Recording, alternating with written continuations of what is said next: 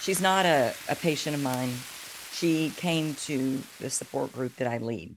And so I don't really know her. Okay. But she starts talking and can't lose weight because of the stress. And I'm going to be stressed because of this and this. And I don't have control over this. And I've adopted these four kids. And then to top it all off, I'm doing work for God here on earth. So the enemy's after me and the devil's coming for me every day. And I'm just listening, going, oh my God. oh my God. Wanting to put earmuffs on everyone else that's listening yes. to this garbage. Yes. yes.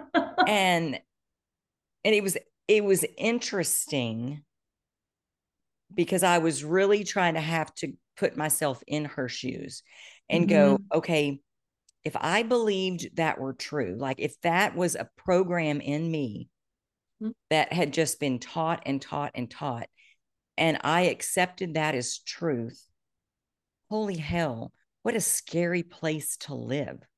Yeah. And so I thought, well, I can't say that because that's not going to help her inch over this way. Yeah. So I started talking to her about how powerful God is. Mm-hmm. And think about your relationship with God and how you go to God for everything. Mm-hmm. And you think some little devil is going to be able to pierce through that? Yeah.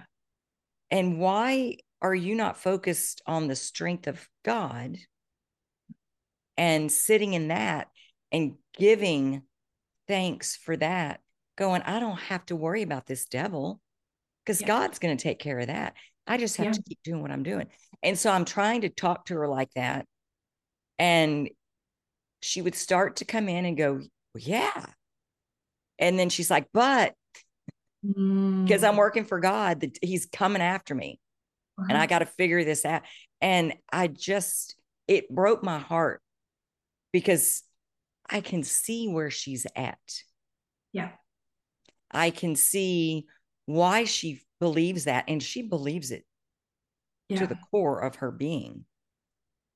But it's not serving her. Yeah. And the truth is, is that her belief that God is more power than powerful than anything would be able to eliminate that belief in this scary devil. Yeah.